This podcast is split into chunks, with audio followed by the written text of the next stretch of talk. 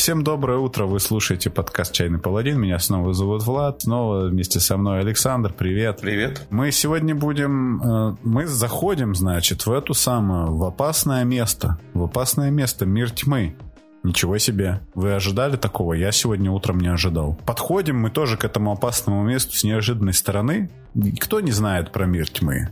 Наверное, сейчас уже все, наверное, знают про мир тьмы. Это там такая очень популярная вселенная. Ну, мне кажется, вселенная не так популярна. Ну, короче, Vampire the Masquerade вам о чем-нибудь говорит. Вот это вот э, из, из оттуда. World of Darkness, вот эти все дела. То есть, если вы даже, ну, возможно, не так много людей играло в настольные ролевые игры по миру тьмы, но довольно много людей играли в э, Vampire the Masquerade Bloodlines или, может быть, в этот самый, в другую игру, не помню, про рыцаря, не помню, как она называлась. Vampire А там, на самом деле, если компьютерных игр, там их вообще очень много. То есть, оказывается. Оказалось. Да, там есть Да. RPG игры. Сейчас вот не так давно обновился, как правильно это называется, Battle Royale про вампиров. Новое какое-то дополнение у него вышло. Все еще мы, типа, ждем этого знаменитого Bloodlines 2, который там по стопам Киберпанка шел. А, ну да, да, ему там- на пятки. Там на выходило там что-то много всякого. Там виз- визуальные новеллы выходили, там еще что-то, да. Ну, короче, сейчас он, ну, Мир Тьмы, вроде как получает этот самый ревайвел свой.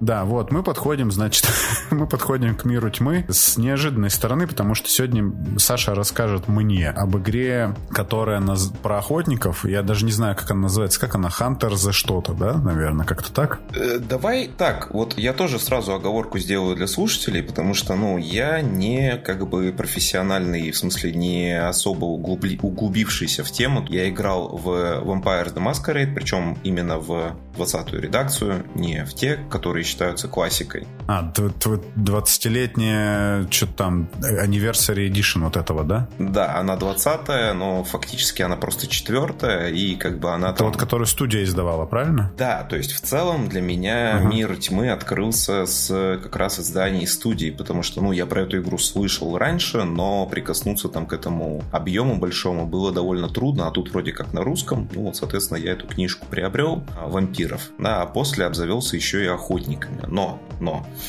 и я знаю, что... Причем я это узнал случайно для там, слушателей, которые э, не особо со мной знакомы. э, Расскажу, что у меня теперь есть свой телеграм-паблик с мемами. Я там выложил Да. пару мемов про как раз охотников на охотников, и мне написали, что странным образом ты выложил, ну, типа, мем, короче, про вот этих охотников, а не про тех легендарных Hunter the Reckoning, которые были, ну, вот, в свое время вышли и сделали очень большой там, ну, стали культовыми. Я думал, тебе напишут уже, типа, это, подходи, короче, э, за гаражи, Да, приноси нож. да, Вот это выяснять вот. э, за парадигму. Правда ли, что очень сложная комьюнити у мира тьмы в России? Я, ну, не берусь судить, оно, любое комьюнити сложное, да, давай начнем с этого. Наверное. Оно имеет богатую историю. Вот что стоит сказать. В отличие от, эм, допустим, Dungeons and Dragons, э, комьюнити, в которое стихийно возникает э, с самых там 90-х, периодически оно разрастается тут, там, сям, и потом эти как бы кучки сформировываются, и они вот там друг другом пересекаются, пере- начинают обмениваться знаниями. У вампиров иначе. У вампиров изначально, как появилось, все стало очень централизованным. То есть был такой Мгм. большой проект пиратский, поэтому мы его не назовем, но кто понял, тот понял. На этом пиратском ресурсе собирались первые люди, первые переводчики, которые переводили «Мир тьмы». Причем «Мир тьмы» еще интересная особенность в том, что он, даже вот э, 20-го издания книжку берешь, на первой странице вас встретят а, упоминания не как играть в настольно-ролевую игру, а как играть в ларпы, ну, те самые игры живого Нормально. действия, кабинетки и прочее. Было бы прикольно, если бы там как искать пиратские паблики в ВК. Из-за того, что оно было централизованным, это комьюнити, и они занимались очень много переводами, причем у комьюнити Мира Тьмы из-за того, что приходят люди, которые про настольную ролевую вообще не слышали, как правильно Влад заметил, пришли из компьютерной игры, многие люди Мгм. приходят просто читать, ну, флаф, то есть там Да. много всякого фанфикшена, там очень много всяких вот э, отдельных там сюжет, ну, то есть отдельно книж, книг, отдельных вот э, сюжетных линий, там про всех персонажей очень много очень интересного выпущено материала. Вот, из-за этого получилось так, что вот эта большая тусовка, она вся была вместе, она периодически кололась, ну, укололась, в смысле, раскалывалась uh-huh. на разные части. Да. И вот эти расколотые части друг друга яростно ненавидят и яростно любят. Ну, вот знаешь, как это бывает, от любви до ненависти один шаг такие, короче, как бывшие... Это, я думал, это одни и те же люди, Или там, или там прям... У ну. них, вот, у них сложилась в комьюнити очень вампирская история, на самом деле. Анархии против комарини. Типа, да. Против шабата. Да, именно, именно так, да, то есть там смотрел какого-нибудь тысячелетнего, ой, тысячелетнего вампира, как? Дневники, ой, да, правильно сказал, не интервью, интервью с вампиром, смотрел фильм? Интервью с вампиром смотрел, да. И вот он весь посвящен тому, что вот эти вот э, в прошлом любовники проходят там, короче, через вот уже множество-множество лет у них от любви до ненависти, снова до любви, то один, то другой занимает лидирующее положение и так далее. Угу. Здесь то же самое. Вот эти вот комьюнити-движи, они вот, вот так вот... Э, то один, то другой, короче, занимает какое-то первенство в плане того, что э, к ним валом идет народ как к, как к экспертам в области, ага. да, потом от одних переходит к другим, они вот друг с другом это самое поддерживают такое легкое напряжение, ну, в общем... Если вкратце, если вкратце, этот раскол, он э, проходит э, по какому-то восприятию, по какому-то отношению, типа, к этой игре, или это вот, я знаю, что есть какой-то, типа, плохо разбираюсь, но вот есть, типа, Old World of Darkness и New World of Darkness. Вот разделение по этому проходит? Или New World of Darkness Darkness просто все не любят. Типа... То есть по какой это, не знаешь, проходит грань от этого? А, честно сказать, ну, я, я тоже знаю, что есть прям отдельно расколотый кусочек именно старого мира тьмы. Но что интересно, когда туда, ну, как бы приходишь к старому миру тьмы, тебе, ну, в смысле, к ним в комьюнити, там, пообщаться или что-то еще, ну, на твои вот эти вот э, двадцатошные пассажи никто не расстроится, не обидится. Или на то, что ты там реквием упоминаешь, или на то, что ты пятую редакцию упоминаешь. Ну, то есть будут м- вполне лояльны к тому, чтобы тебя встретить uh-huh. и с тобой пообщаться. Ну, лояльны, в смысле, в том же, ну, настолько же лояльны, как пользователи 2 лояльны. Я имею в виду, что... А, Полотенце кидать. Да, ноги, делайте, да? делайте скидку на то, что э, это интернет, в интернете всегда можно оказаться э, несколько пост, постиронично униженным, так что, ну, типа, имейте в виду. Ну, первый вопрос был с того, когда я зашел в чат э, ко мне, это о моей ориентации. И выяснилось то, что на самом деле нужно было придерживаться придерживаться нетрадиционной, потому что это считается двочелой классикой. Левых взглядов. Да, да, левых взглядов. Вот, ну будем иметь в виду. По описанию реально похоже, знаешь, вот что напоминает э, комьюнити мира тьмы. Mm-hmm. По описанию напоминает, э, короче, ну, Ваху ал алдовая комьюнити э, этого Warhammer 40 тысяч. О, вот. да. То есть это такой вот движ, короче, который вырос, появился еще до ВК и зародился там где-нибудь на форумах. Старые закопченные обиды какие-то. Вот. Вот это вот алдов, алдовый Ваха-движ, вот он, я его только читал, вот, я в нем не участвовал. Сейчас Ваха-движ другой стал совсем, я и за ним уже и следить перестал. Ну и примерно, наверное, такой же уровень токсичности какой-то фоновой присутствует, но при этом нельзя сказать, что типа это вся ваха это токсичные люди, там так же, как и, и, в, и в вампирах, там и в мире тьмы. Так, ну хорошо, куда там надо вот, вот в какой, в какой паблик надо заходить, чтобы начать читать? Начнем с этого. Давайте я расскажу, как вот э, мой путь, и вы там сами для себя выберете, насколько он был правильный или нет. Я следил за проектами от официального издателя. Официально с вампиров издает студия студия 101. Они предоставляют э, достаточно, на мой взгляд, качественный материал, большой, объемный, переведенный труд, сами вампиры, потом э, различные к ним дополнения. Сейчас вот пятая редакция вампиров тоже ими издана. Лучший способ начать с чем-то знакомиться, это ознакомиться с книгами, потом с людьми. Потому что если вы будете знакомиться в обратном порядке, то э, когда вы к книге подойдете, вы будете иметь уже, ну, какие-то представления, короче предрассудки. Да, какие-то предрассудки. И закончу свое вот это вот уточнение, да, касаемо того, что если сейчас нас слушают люди, которые намного больше вовлечены в мир тьмы, а, я про различные культовые вещи могу по каким-то причинам не знать, просто из-за того, что я еще только там, только разбираюсь.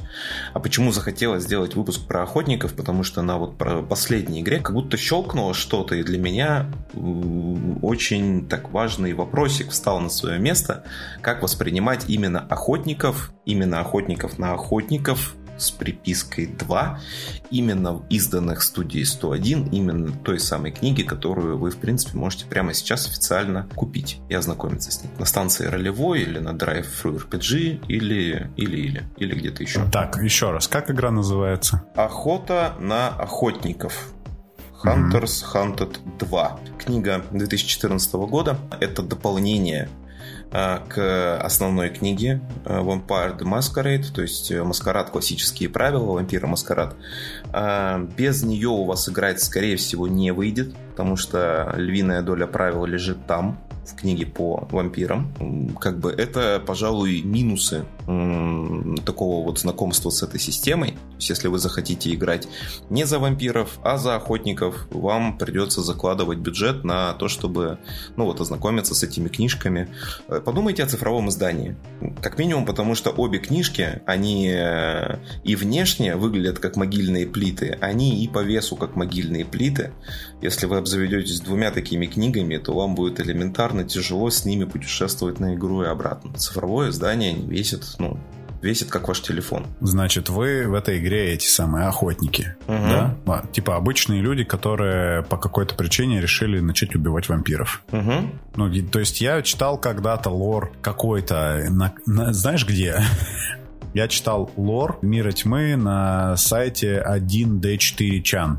Это Википедия, которая про этот самый, про раздел Traditional Games на Фачане. Вот, вот, угу. вот такой вот у меня уровень погружения. Вот я знаю, что это игра про людей, которые в какой-то момент им очень сильно зачесалось и нужно стало убивать вампиров. Ну, самая, самая типичная история любого охотника это то, что вы просто столкнулись с вампиром, да, ваш близкий или родственник, или друг стал жертвой вампира, или вы просто э, столкнулись с тем, что увидели это. Я угу. на последней игре играл э, человеком, который там э, участвовал, короче, в военных сражениях во Афганистане, и он там э, просто столкнулся с действиями Шабаша, это вампиры, которые как раз не чураются нарушать маскарад, и поэтому mm-hmm. с ними очень легко столкнуться, и, соответственно, узнав о том, что такие вампиры есть, э, мой персонаж попал под влияние там, дру, дру, ну, какого-то другого вампира и сел на узы.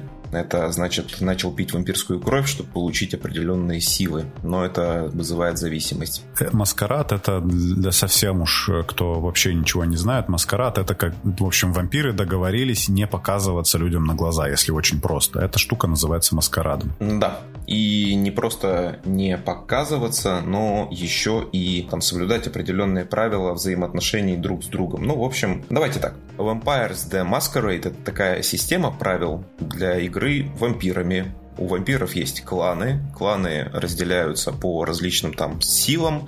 И ну, какому-то клану вампир будет принадлежать, если его укусил кто-то из этого клана, соответственно. Ну, в, mm-hmm. в общих чертах. Понятно, что в частных случаях может что-то отличаться. Вот эти вот все вампирские кланы, они еще между собой поделены на три большие. А, есть вот маскарад — это те, кто, да, пытаются прятаться, соблюдают различные там нормы и правила. Есть анархия, это те, кто маскарад не поддерживает, но людям на глаза все еще стараются не являться. То есть они просто отказываются от вертикали власти, построенной в маскараде, построенной вот этими вампирами. И есть шабаш. Шабаш это э, абсолютные психопаты, которые считают, что вампиры должны править человечеством. И, собственно, для них вообще никакие правила не писаны, и они являются источником большинства нарративных угроз в этом мире, в этом сеттинге. И вот ты охотник. Ты становишься, по какой-то причине решаешь, короче, убивать вампиров. Потому что ваш персонаж, скорее всего, про вампиров узнал. Это и оказало на него соответствующее влияние, соответствующее действие. Надо сказать, вот здесь маленько отвлечемся, сделаем шаг назад. Есть очень сильный плюс у игры за охотников, вот за вот, вот, вот в эту игру охоту на охотников. Это очень сильный плюс для людей, которые хотят прикоснуться к миру тьмы, я считаю, что это вообще отличная игра, чтобы начать знакомиться, потому что вы, как и ваш персонаж, о мире тьмы можете знать недостаточно. вы многих вещей не понимаете. Вы так же, как и ваш персонаж в этот мир, вот в, попадаете только-только, да, и для вас э, все условности мира тьмы будут э, каким-то открытием, да, и это интересно, и это, и это очень просто, это очень легко. Кроме того, надо сказать, что игра за вампиров, за вампиров, прям вампиров, она все-таки тяготеет к такому достаточно готик-панку, вот такому мрачноватому, короче, стилю повествования, где вы хотите или не хотите, но кровь-то вам пить придется хотите или не хотите, но участвовать в сражениях и там а, биться за свою жизнь придется. И если вдруг что-то влияет на то, что вы вот-вот раскроетесь перед всем миром, перед всем человечеством, то вам нужно с этим что-то предпринять. Скорее всего, что-то незаконное.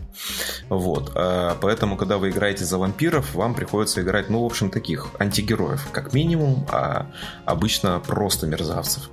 Так вот, в охотниках наоборот, вы можете занять вполне традиционную классическую вот эту вот э, позицию борьбы со злом, условно для себя принять, что все вампиры так или иначе, но это противоестественно, это плохо, это страшно, они делают страшные вещи, их не зря называют детьми ночи и проклятыми, так-то. Вот. И, ну, в общем-то, выбивать из них э, вот все это самое, как-то сейчас, сейчас прозвуч, прозвучат, прозвучит нехорошее хорошая фраза. Не буду говорить, что очищать мир от вампиров. Скажу, что э, бороться с угрозой для всего человечества. Вот так. В общем, да, хороший, хороший вход в мир тьмы. Оказывается, не такая уж плохая идея была входить э, в мир тьмы в подкасте «Чайный паладин» через охотников. Окей, давай так. Мы, кажется, поняли, что нам нужно, чтобы начать. Нужна базовая книжка. Угу. И вот эта книжка в виде дополнения. Это все есть на русском языке. Прекрасно. Вот у нас это есть. Давай, значит, э, ну, такие базовые штуки вообще. Как, как вообще ощущается вот этот вот э, Anniversary Edition, да? Угу. Э, в, ча- в частности, на примере с охотниками проще, она сложнее ее, как бы нам не так важно, но вот на базовом уровне э, из чего там твой персонаж состоит, как броски делать вот это вот. Угу. Да, лист персонажа у охотника будет похож на лист персонажа вампира. Он будет состоять из э, трех больших таких сегментов, из трех больших блоков, э, которые, в общем-то, персонажа описывают. Это атрибуты, они выражены, ну, вообще, в принципе, все в листе персонажа будет выражено через точки, и вот эти точки определяют то, насколько вы, ну, чем больше точек, тем вы лучше в чем-то. Это а, очки, типа, которые, а, которые вкладывают да, в атрибуты да, да, да, или да, в скиллы, или еще что-то. Ага. Да, ну, атрибуты, по, по, если по-простому, по-привычному говорить, то это характеристики, да, что-то вроде силы, там, ловкости и телосложения, угу. ментальные какие-то характеристики, типа воли, ну, э, сейчас не буду врать, они называются по-другому в листе ну, персонажа, но вы короче, их не перепутаете, вот да, они, они работают при, по, похожим образом. Вот, вторая часть листа будет посвящена вашим навыкам и знаниям, и э, там уже, соответственно, будут более подробные, ну, навыки и знания, да, типа там знания угу. экономики. Компьютеры. Да, знания о компьютерах или о Запись том, подкастов. как о, о, о воровстве или о ну. там скрытности, например, или о фехтовании. SMM. Да, знания SMM. Ну, надо сказать, что там в целом не так много этих навыков и знаний, Ага. И, э, в принципе, они довольно интуитивно понятные. Там случаются иногда... Они все заранее определены. То есть нету такого, что ты такой, типа... Ну, ты, вот у тебя какой-то есть какая-то экспертиза, которая не описана в этих навыках. Угу. Типа ты новую как-то можешь добавить, или раз нету, значит как бы это не важно. Человек с такой экспертизой, она не валидна вообще в этом, как бы, в сеттинге. Вот тут как это? начинаются интересные нюансы. Для того, чтобы ответить на твой вопрос, я скажу, что, ну, во-первых, я не помню действительно, можно ли прям дописать какую-то эксп... mm-hmm. какое-то новое там неучтенное знание или навык, но оно, скорее всего, вам не понадобится, потому что для того, чтобы покрыть вот ширину области применения ваших навыков, вы кидаете, ну, когда вам предстоит сделать бросок чего-то, какой-то проверки, да, подошла игра к проверкам, у вас э, ведущий, ваш рассказчик, он здесь называется рассказчиком, потребует э, бросить не только какой-то навык, но сложить его с определенным атрибутом. И на стыке складывания между атрибутами и навыками как раз рождается вот эта вот разница, да, то, что там а, скрываться вот какой-то социальный стелс, это может быть там, допустим, скрытность плюс а, ваша какая-то вот, а, ну, ваша внимательность. А если вы скрываетесь, типа, ну, в натуре просто залегаете на дно, там, в кустах пытаетесь спрятаться, то скорее будет ловкость плюс скрытность. Вот в таком ключе. Ага, ну неплохо, кстати, прикольно. Третья часть листа... А, да, кстати, про экспертизы. Экспертизы в итоге там можно дописать. А, я с ведущим, ну, поскольку я играл несколько раз ваншоты и один раз компанию но компанию мы играли по прям вампирам, по маскараду, у нас некоторые правила вызывали, ну, как бы были прочтены не до конца, мы еще в там процессе были выяснения, но вот угу. последняя актуальная там сверенная информация вместе с моим ведущим в том, что к навыкам приписываются именно экспертизы, прям экспертизы, то есть конкретное прям проявление навыка, вот дотошное в том, как он себя реализует, и это влияет на критические успехи. То есть ты, выбрасывая определенные числа на а, пуле кубиков, ты угу. там какие-то из них могут, соответственно, посчитаться за два успеха. Вот вроде бы как это работает таким образом, поправьте в комментариях, если я ошибаюсь. Ну, то есть прям экспертиза экспертиза, да, они все-таки в игре присутствуют. А, это вот были две большие части листа персонажа. А, ну да, собственно, стоит об этом сказать, что базовый бросок, вот эти точки, определяют пул кубиков, сколько вы в руки наберете D10, ну, D10. Дай, дайсиков с 10 э, сторонами, соответственно. Вот вы наберете какую-то вот такую вот горсточку кубов в руки и будете как бы этот э, бросок совершать, бросите. Твой вот. навык плюс атрибут, типа. Да, навык плюс атрибут и посчитаете, сколько выпало успехов. Причем э, рассказчик может регулировать сложность, то есть от какого числа начинаются успехи. Традиционно от 6, более сложные вещи могут начаться там от 7 или даже от 8.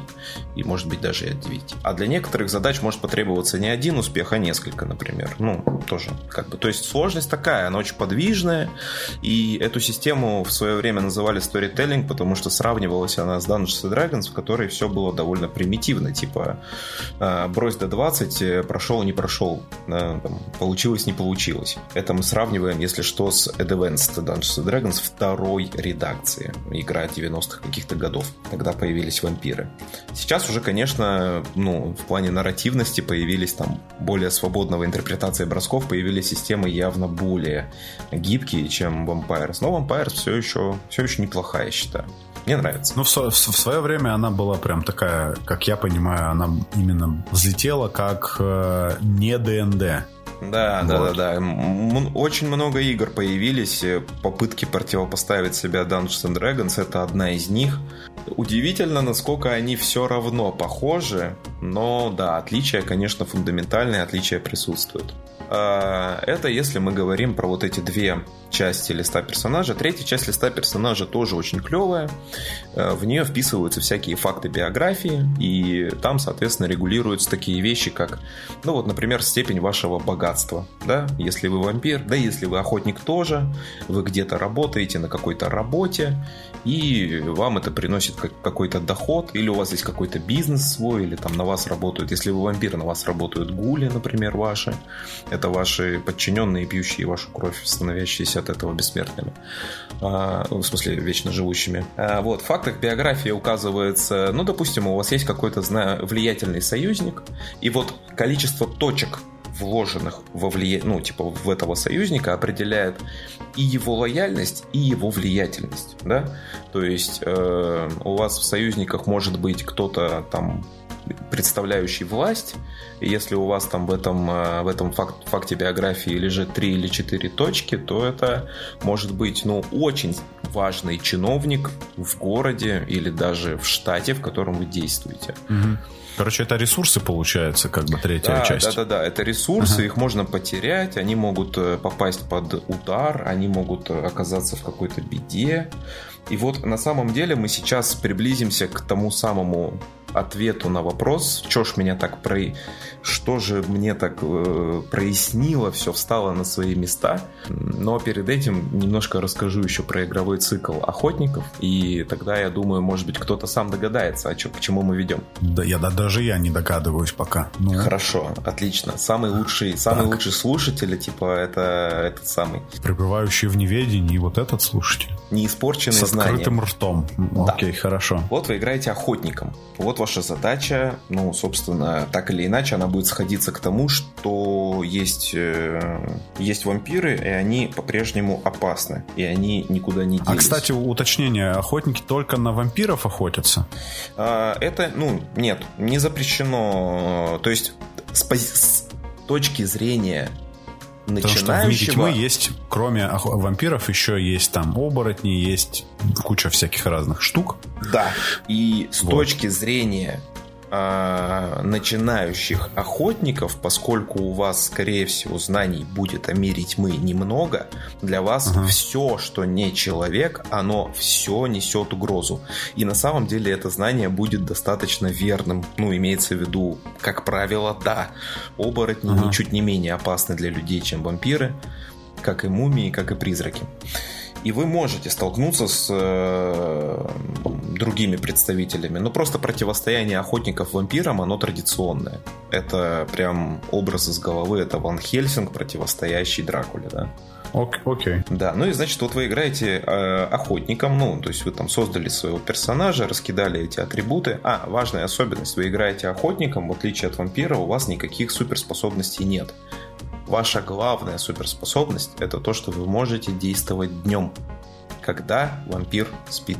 Прям, я не знаю, это, это суперсила, которая делает вас просто до, до неприличного. Ну, и это на самом деле здорово разделяет эти игры. То есть вампиры на охотников очень не похожи из-за того, что охотник может действовать как днем, так и ночью. У него нет на это каких-то ограничений. Если бы я дизайнил какую-то такую игру, угу. Я бы сделал разделение дня и ночи механическое какое-нибудь. И на самом деле они э, ну, к этому естественным образом приходят. Разделение mm-hmm. есть. Игра, ну, книга рекомендует вам, как охотникам, как игрокам, э, днем заниматься сбором информации, всей необходимой, и подготовкой, а ночью отправляться на какие-то дела, для того, чтобы, ну, вот, исполнять непосредственно. То есть, давайте так, ночь это тот момент, когда все вампиры города пробуждаются, и вы сейчас находитесь в максимальной опасности, потому что ни один человек не может э, противопоставить себя даже самому слабому вампиру. Вам должно невероятно повести, или вы должны создать идеальные условия для того, чтобы у вас был хоть какой-то шанс ему себя противопоставить. Но днем вампиры вампиров в городе нет. И поэтому днем вы либо зализываете раны, либо собираете информацию. А, единственное, кто может вам э, днем помешать, это какие-то люди, которые на службе у вампиров. Надо помнить, что вампиры, Vampires the Masquerade, вампиры это игра очень сильно про политику. И поэтому надо понять, что охотники, ну, Давайте так, с точки зрения, э, поскольку вампиры соблюдают маскарад, с точки зрения законов, получается, что вы задумываете, замышляете убийство какого-то другого человека. Э, очень будет тяжело доказать в суде, э, суду, который не знает вампир. про маскарад, что вы убили на самом деле кровососа, ага. вот, выпившего уже тысячу людей. Вот это разделение естественным образом, да, пролегающее между дневной как бы фазой и ночной фазой, причем с четкими задачами на день, собрать информацию, подготовиться, там, подготовить какие-то эти самые, там, собрать ловушки. Потом к ночи вы приходите как к какому-то прям мероприятию уже вот такому прям опасному, ну, бросающему вам вызов. Периодически эта игра превращается в survival из-за того, что теперь вам нужно просто выжить и дождаться утра, особенно когда что-то пошло не так на миссии, и, короче, э, какая-то часть кланов вампиров города, короче, устраивает на вас охоту с покатушками по ночному городу, с стрельбой и попытками завладеть разумом там вашим водителем и так далее. И вот вы дожидаетесь утра, и наступает момент, когда вы зализываете раны, можете как раз примерно, ну, у нас ведущий, например, в этот момент э, завершает сессии, дает дает нам возможность опыт там посчитать и так далее. И вот теперь, когда все это пересказано, становится ясно, так. что и сеттинг, и его реализация, и сама игра очень сильно похожи, очень сильно отдают другой игрой, которая была на обзоре в «Чайном паладине». «Клинками так. во тьме». Хорошо, ну, в общем, э, на самом деле звучит как любая игра, типа с жесткой какой-то, ну, достаточно жесткой структурой, каким-то игровым циклом. То есть mm. в клинках во тьме, типа, вы готовитесь, потом идете на дело. Вот. Да. Здесь, видимо, так же получается. Здесь получается, во-первых, так же. То есть вы готовитесь, вы идете на дело. Во-вторых, вот э, ваши факты биографии регулярно подвергаются угрозам, потому что под вас копают, вампиры вас ищут. Вы ищете вампиров, вампиры ищут вас. Тех союзников, которые вам дают преимущество, стараются всячески э, изловить, э, незаконно посадить, ну, убрать как можно дальше от вас на наиболее естественным образом. Тоже нельзя создавать подозрений ни той, ни другой стороне. Вот. И вы как бы регулярно находитесь в сфере раздела вашего влияния, ваших возможностей, то есть за каждый район. А, тут надо понимать, что вампиры селятся, стараются селиться в каком-то районе, в котором у них ну, охотничьи угодья. То есть они э, зоны города поделили на то, где кто какой вампир может охотиться. Ваша задача прийти в такой район, вычислить вампира, который живет в этом районе, вычислить его логово и желательно днем, пока он беспомощен, убить его. Таким образом, это будет прям чисто выполненное, исполненное какое-то дело, да, просто чит-чит, это false victory, а, короче. Ага. Окей. Да. И... То есть все-таки днем можно еще тоже типа замочить вампира, то есть да, как бы... да, вам mm-hmm. будут все равно препятствовать, э, то есть где бы логово вампира не находилось, это логово хорошо защищено, там будут гули, там будут люди, там будут, э, ну люди в смысле подчиненные вампиру, там будут ловушки, это такой мини, короче, ползание в какой-то данжик, в котором награда является в конце саркофаг или там гроб или еще что-то или какой-то. А, а, а подожди, вот получается получается, в мире тьмы вампиры днем, даже если... Э, то есть важно, что это день, а не то, что на них солнечный свет падает, да? Да, да. Ага. Ну там как? Там вампир может пытаться днем как-то э, оставаться в бодрствовании, но он очень много ресурсов на это тратит. Uh-huh, То есть его дни буквально старят вампиров. Там прям они как бы кровь расходуют на это, и им тяжелее и тяжелее дается и так далее. Вплоть до того, что у нас э, мы играли вампирами как-то, вот, ну, в смысле, в компании, и э, задержались очень долго, подступал уже, наступ... начинался день, и у нас вся группа бросала проверки для того, чтобы не свалиться в сон. В итоге, короче, все, ну и типа и мы, и наши противники, тоже другой клан вампиров, все просто друг на друге уснули уснули. Хорошо. Э, то, что ты описываешь, э, звучит пока достаточно увлекательно. А, ну, понятно, что ты был игроком, но заметил ли ты какие-то, может быть, как игра создает, в общем, интересные ситуации за столом? Есть какие-то советы для ведущего? Или это все делается с помощью процедур? Или э, есть приключения готовые? Вот вы как-то движетесь по сценарию? Или это какая-то песочница, где вы собираете улики, типа, и там ниточки со- со- соединяете там на доске какой-то? То есть как, э, в принципе, игра генерит вам контент? Угу. Или он там заранее сгенерен или что-то? Тут, к сожалению, мы подступаем к главной проблеме игр, э, ну вот, э, ставших популярными приблизительно в тот момент, когда вышла э, как раз Vampires, да, и там mm-hmm. после нее там как раз вышла D&D третья редакция. То, что в интернетах принято называть вот этим мидскулом. Ну, мы знаем, что мидскулом называют игры, которые просто, типа, мидскул это игра, которая тебе не нравится. Mm-hmm. Вот. И это к чему? Это к тому, что приключения для охот... охоты на охотников, они есть. А, не помню точно, есть ли прям в переводе, но в как бы на английском на языке... базовой они... книге нету? В базовой книге нет, нету приключений. И вообще в целом обе книги будут рекомендовать не ориентироваться на готовые приключения, а писать свою хронику.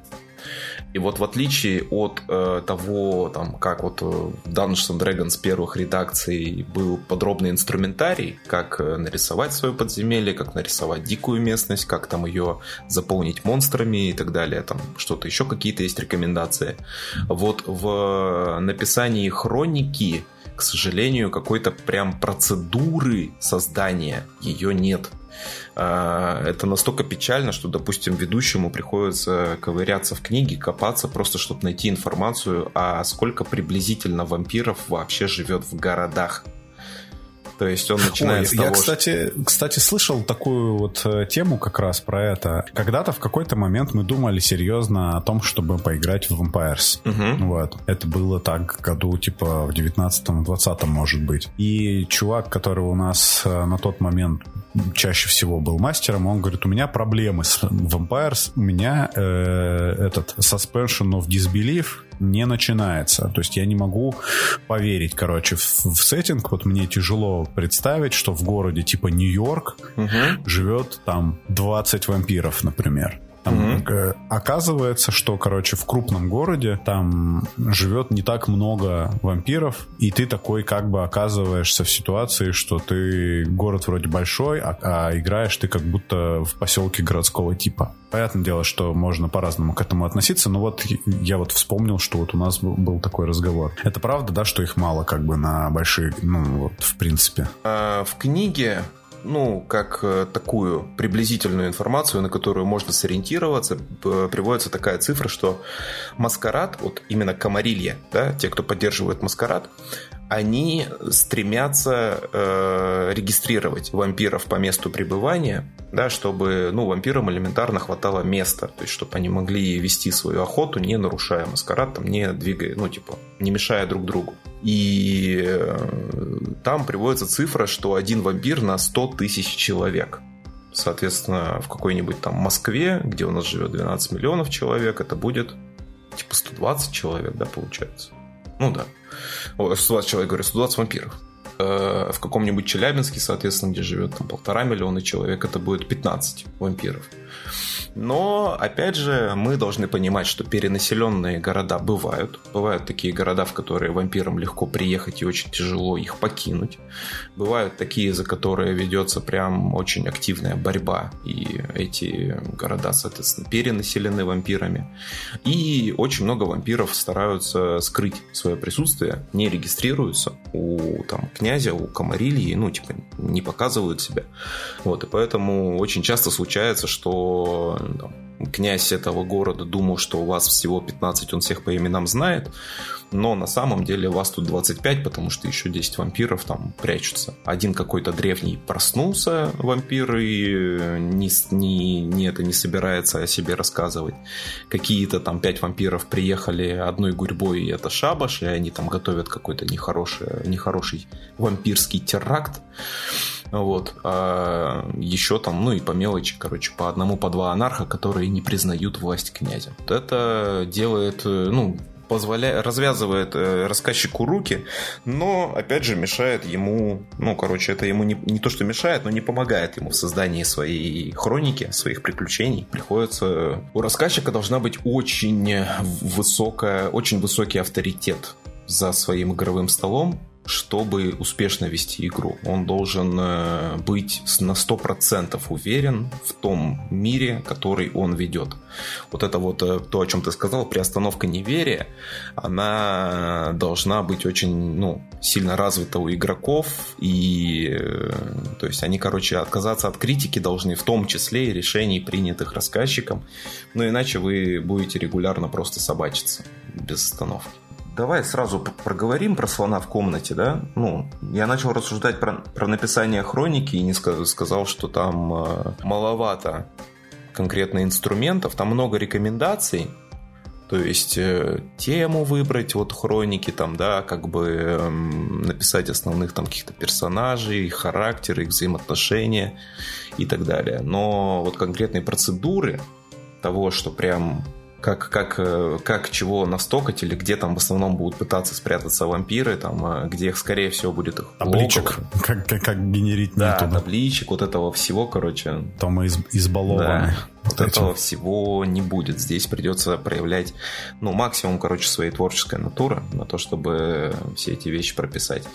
Э, надо сказать, что опыт игры в клинки во тьме или опыт игры в какую-нибудь игру с детективным уклоном, ну, например, там какой-нибудь сыщика, да, в Гамшое, а, вот оно, или вот э, неплохой тоже вариант в тайнах эхосферы тоже хорошо прописано, как, э, ну, составить вот эту карту загадок. Детективить. А, Тайных сфер это, это Tales from the Loop. Угу. Вот. Короче, можно ну, поискать источники вдохновения, которые помогут. Еще, мне кажется, слон, слон, слон слоняра, короче, такой. Но все-таки проблема с миром тьмы такая же, мне кажется, как и с Вахой. Угу. Э, короче, ты, скорее всего, будет очень странно. Это не тот мир, в котором вы, короче, это разделили между собой там нарративные права, и сейчас начнете придумывать, короче, огненных вампиров против ледяных угу. вампиров. Ну, то есть, типа, это вот э, сеттинг, он прописан на него там есть вот куча всякого лора, флафа, там энциклопедии, вот этого угу. всего. И он как бы требует к себе уважения. Вы в этот сеттинг все приходите, и типа, и в нем вот вы все знаете его правила, по которым он работает, и как бы он у вас вот фоном, э, этот загруз, короче, он у вас вот есть общий. Это с одной стороны как бы его большое преимущество, но с другой стороны он порог входа повышает. Это вот реально не, не по ходу мир мир тьмы это вот не те игры, где вы там где вам можно что-то придумывать, короче, сеттинговое такое вот. вот. То есть у вас есть, должен быть какой-то фоновый уровень, mm-hmm достаточный, но особенно у ведущего, вот. Но, как ты говоришь, вот знаешь, типа, что вы можете начинать, э, допустим, особо не зная про мир тьмы, если вы там охотник, но ведущий при этом должен, должен все равно знать очень много, судя по всему, как это все устроено. Угу. Там. Ну, тут на самом деле тоже, поскольку игроки этого не видят и не знают, да, то и ведущий угу. может, и не только может, я бы даже сказал, что после опыта нескольких, ну вот я играл одну компанию, а сам ведущий, с которым я играл, вот он там во множество компаний играл и несколько компаний водил. Вот из его опыта, с его слов, вообще мир тьмы настолько большой, что вы чем больше будете в нем игнорировать, тем лучше у вас будут игры. Потому что здесь каждый клан имеет конфликты с каким-то другим кланом.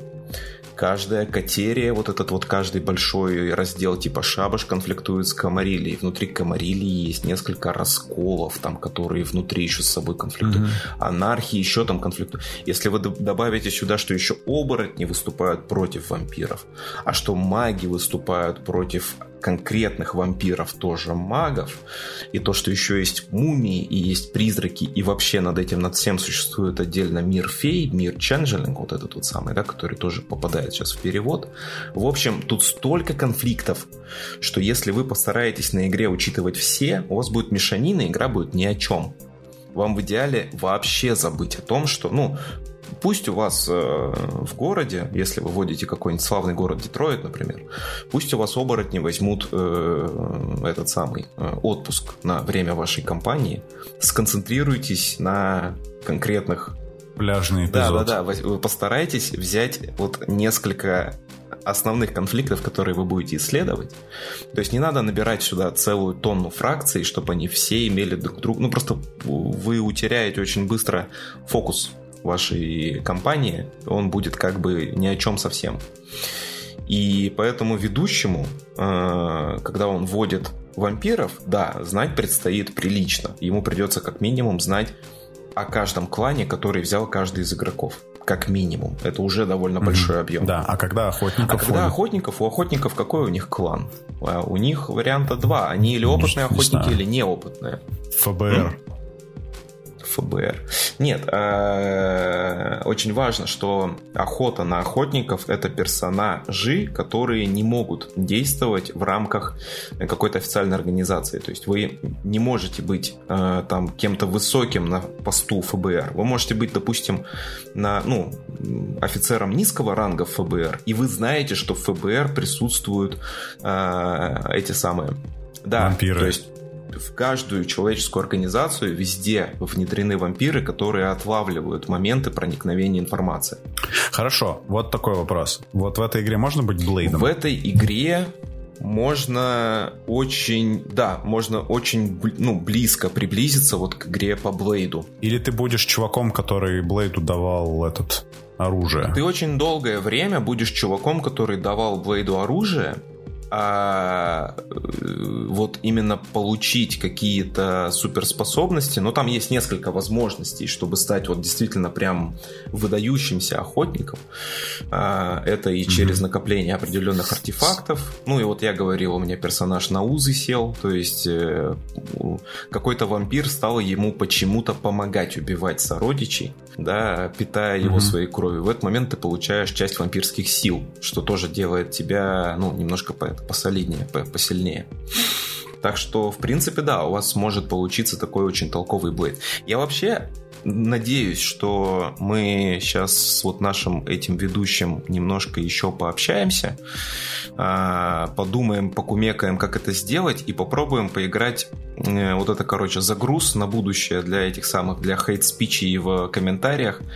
Мне кажется, по вампирской книжке идеальнее всего играются не вампиры, идеальнее всего будет играться какой-нибудь киберпанк-сеттинг.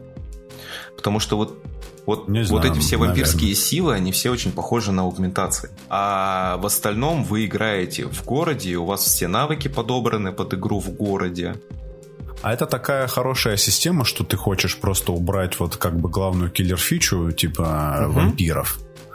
И вместо этого как бы играть в совершенно другом у меня просто У меня просто что? привычка такая экспериментировать, а убрать главную киллер-фичу, опять же, ну, я никого не призываю так делать, то есть если... Угу. Это как будто бы лучшее, что есть в вампирах, да, это, наверное, вот этот прописанный лор, типа крутой. Он... Э, он... Или нет, или есть что-то вот он, знаешь что, вот э, он э, вот как у любой большой вещи, любая большая вещь в себе будет включать много хорошего, но и плохого в ней пропорционально тоже будет, ну, доста- достаточном количестве, mm-hmm. чем если ты рассматриваешь какую-то маленькую вещь. Вот если у тебя лор твоей игры умещается на странице А4, то у тебя в ней косяков в этом лоре будет ну, настолько, что ты их можешь просто не заметить на своей компании, да? А когда у тебя лор ага. настолько гигантский, ну, ну да, 50 разных человек. Да, 50 писали. разных человек писали, то, опять же, хорошего в вампирах очень много. Если вы этим увлечетесь, если вы как бы в мир тьмы погрузитесь, то есть вам чтение даже одной вот этой книжки, оно, ну, оно, короче, может произвести очень-очень большое впечатление э, и очень сильно mm-hmm. понравится. Да? Причем супер простой способ попробовать узнать, понравится или не понравится, это действительно начать с компьютерных игр. А, если вам как бы вкатывает то, что происходит в компьютерной игре, книжка очень дотошно переносит этот опыт из... Э, ну, угу. точнее не так, компьютерная игра очень дотошно перенесла этот опыт из книжки. По Bloodlines настолку сделали. Да, вот да, да, вот. да. Э, мы, что, мы что-то еще не сказали. Мы не сказали про слона в комнате, нас там немножко прервали наши серые будни. А, слоном в комнате является то, что а как же в этой игре боевка? А боевка в этой игре это, ну, короче, специфический как бы этот самый сорт э, удовольствия, то есть... То есть в этой игре есть отдельно, отдельная система да, боевая, она да? есть, и давайте, ну, сразу признаем, что она не настолько простая, как вам, скорее всего, хотелось бы. Геймдизайн нулевых, да? Да, да, да, да. Он даже, надо сказать, что он даже слишком экспериментальный для нулевых. То есть, смотри, вот э, я просто попытаюсь вкратце пересказать. Значит, вы начинаете с броска инициативы, тут пока все понятно. И вот после того, как вы отбросали свою инициативу, добавили там соответствующие плюсы и минусы, вы начинаете в порядке обратной инициативы давать заявки. То есть с последнего, кто будет ходить, вы даете заявки, ведущий собирает все эти заявки, потом вы начинаете их в обратном порядке разыгрывать. То есть тот, кто действует первым... Уже сложно очень. Понимаешь, да, вот к чему я веду? И тот, кто действует первым, он до этого успеет узнать заявки всех действующих после него. Соответственно, на каждую из этих заявок он может повлиять да, своим более ранним начавшимся действием.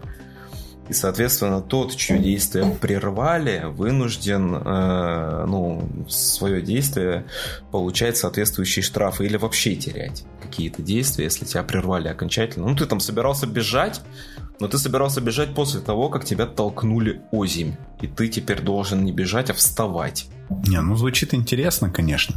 Звучит интересно, реализовано... Ну, очень экспериментально, да. Да, и как бы, когда у тебя сражается там условно 3-4 персонажа, там два персонажа ведущих и три игрока, например, там 5 персонажей, то оно, ну, в принципе, оно действительно очень драйвовое, динамичное, и там как бы ты такой, во-во, круто. Но когда у тебя, типа, персонажей становится прям лихо, прям дофига, то она, ну, короче, очень плохо справляется. Ну, не, не очень плохо, но она начинает справляться. И нету никакой хуже. надстройки, да, для оптимизации этого там. Насколько я знаю, в 20-й, вот в четвертой вот этой редакции, в той, которая сейчас издана студией 101, там нет. В пятой редакции вроде как обещали это дело здорово упростить. Не знаю, насколько... А, это какая-то вампирская боевка по классике, да, типа? Да, да, да, да, конечно. Правила боевки они в рамках разных, э, как бы вот этих вот лоров, разных миров, ну, в смысле разных тех, кем вы играете, оно в целом меняется не очень сильно. Меняются в основном ваши суперспособности. Ну, то есть, блин, и опять же, вот это вот с, э, приехавший из нулевых дизайн, в том смысле, что у тебя есть четыре варианта захватов, и не да. все эти варианты захватов так уж... Э... И шесть вариантов борьбы. Да, да, да, да, да, да, то, что там, ну, как бы они не все достаточно интуитивные, или, Я например, вы можете... в глаза. Нужно посмотреть отдельный раздел про это. Вы можете попасть по своему врагу, но нанести ноль урона. Такое вот. Это ну, хорошо. мне еще нравится, что есть апологеты мира тьмы. Я там YouTube каналчик один смотрю. По там... своему, в смысле, союзнику попасть, но нанести ноль урона, ты имеешь в виду? Нет, что? почему по врагу? То есть ты вот с своим врагом сражаешься, ты по нему да. попал, да. но нанес ноль урона. Mm-hmm. Потому что урон тоже кидается не типа э, там, как вот в ДНД, да, типа там бросок D6, на котором нельзя uh-huh. вы, выкинуть меньше единицы, а вы также кидаете Dice Pool который подсчитывается и который, соответственно, запросто может выпасть 0. Особенно если твоя цель еще и отменяет какой-то урон, вот. Э, плюс надо сказать, что у вас не один, а несколько типов урона. Есть легкий урон, который не особо на тебя повлияет и быстро пройдет. А есть урон, который тяжелый, который надо долго лечить. А есть агроурон, то есть э, забыл, как он правильно называется. Ну, короче, этот особенно угу. опасный урон. Ну, вот знаешь, как, например, э, солнце и огонь по вампиру наносит агроурон. То есть такой урон, который он прям, ну, не может жесткий. с ним бороться. Жесткий, прям жесткий урон. А по человеку укус вампира наносит агроурон. Это вот урон, который ничем нельзя ну, сдержать, ни, никак от него нельзя там прикрыться и защититься. Отменить его никак нельзя. Вот эти три типа урона тоже надо в, в голове держать. Короче, как бы это тоже надо держать, ну, как бы иметь в виду, прежде чем вы там сунетесь, побежите книжку покупать. Э, помните, что бои в Vampire занимают но они поэтому, поэтому на самом деле в, эту, в этой игре не так уж и любят ну, боевые Драться. встречи. То есть, ага. почему вам и рекомендуется, будучи охотником, вампира застать в э, саркофаге с уже нейтрализованной охраной. Так, так, так просто не придется с ним как минимум драться. Помимо да. того, что он вас, скорее всего, убьет, вам еще и не придется с ним драться. В связи с этим, короче, мудацкий вопрос. Угу. Типа, почему бы не взять... почему бы не взять вот этот весь потрясающий сеттинг и не переложить его на какую-нибудь ну, другую систему. Я Например, думаю, что там очень те, тесно переплел, переплелся сеттинг с системой, и угу. ну, я не думаю, что прям настолько сильно. Опять же, кстати, я видел хороший. Вот. Один из э, интересных, интересных редких случаев. Я видел, как, не меняя ни единого правила, вампирский лор вампирскую игру по вампирам водили прямо по клинкам во тьме. В клинках во тьме есть э, дополнительный буклет вампира. А, ну да. Да, есть. Вот. И вводил, в общем, достаточно опытный ведущий, так что я смею полагать, что это был эксперимент, э, ну, имевший успехи определенные. Ну вот, хорошо, понятно. Это, не, если что, был не призыв, угу. вот. Э, но это так, Ну да, на подумать. пробовать вам не запретит никто. Единственное, только постарайтесь не перекладывать на ДНД, а то, ну, тогда, короче, это, тогда точно что-то надломится. Или в вас, или в нас. Да. Хорошо, я вначале не сказал про чай, но скажу, наверное, сейчас. Вот, э, короче, э, попиваю, значит, таблетки пуэра. У меня просто очень много всякого пуэра лежит, который такой, типа, я не знаю, что там написано, там все на китайском. И, типа, я уже два раза так сделал, я сказал, что это какой-то неопознанный пуэр, но в третий раз, ну, я вообще подумал, что, ну, какая-то фигня. Типа, так делать, наверное, не сильно правильно. Короче, я поставил Google переводчик на, ком- на телефон, чтобы с помощью помощью камеры понять, что это за чай такой, чисто для того, чтобы... А он называется неопознанный пуэр. Да практически, знаешь, прикол в том, что он 2003 года, вот эта таблеточка, на ней с одной стороны написано чай, а с другой стороны написано топ пуэр. Топ. Вот. Топ а, кстати, это же этот может обозначать, там же есть, э, ну, с вершины собранный. Типа, высокогорный? Высокогорный, да. Может быть, вот. Это все как бы еще вопрос, как Google переводчик с китайского переводит. Топ, типа, топ-10 правда... чайных предательств, короче, случился. Да, что это за китайский? Может быть, это традиционный китайский, нетрадиционный, там есть э, упрощенный китайский, например. По упрощенному китайскому тоже топ-пуэр. Вот этот вот чай, где вы его можете купить, тоже, блин, информация не сильно полезная, потому что я-то его покупал в Китае, и типа хрен его знает, э, как это вам поможет, но вот этот пуэр, который, вот про который я сказал, у него вот есть, короче, два вида пуэров. Э, ну, в смысле, не... В общем, есть разные способы их э, классифицировать, но, в общем, я классифицирую PR по двум признакам. Первый — это который вот прям э, пахнет носками, вот прям какая-то жесть просто невозможно. И есть PR, который пахнет зеленым чаем. И вот это вот э, и немножко носками. вот. вот и, и это вот второй вариант. Ну, то есть у него есть вот этот вот запах ферментированного чего-то, но при этом он хорошо держит проливы. Я его проливами пил э, из маленького чайника. В общем, там что-то типа 6, 7, 8 проливов он выдерживает спокойно. Э, и, в принципе, так с, сохраняет все свои свойства. Я его пробовал варить, э, этот пуэр в кастрюльке. Вот, тоже прекрасно работает. Э, вот в целом такой вот как отличить качественный пуэр от некачественного, а качественный ну, как мне кажется, это шупуэр, вот он, который черный дает такой настой. Вот он э, хорошо держит проливы и хорошо заваривается. Вот э, есть у меня пуэр подешевле, вот его на, на пару проливов хватает, потом он стремительно светлеет. Вот мне кажется, что вот тот, вот, который более долгосрочный, он лучше. На этом у меня все. Ну да. А у меня в начале выпуска был горячий каркаде, а закончился выпуск без каркаде, я все выпил. Да. Ну, тогда увидимся через какое-то количество времени. Всем счастливо, всем пока. Всем пока.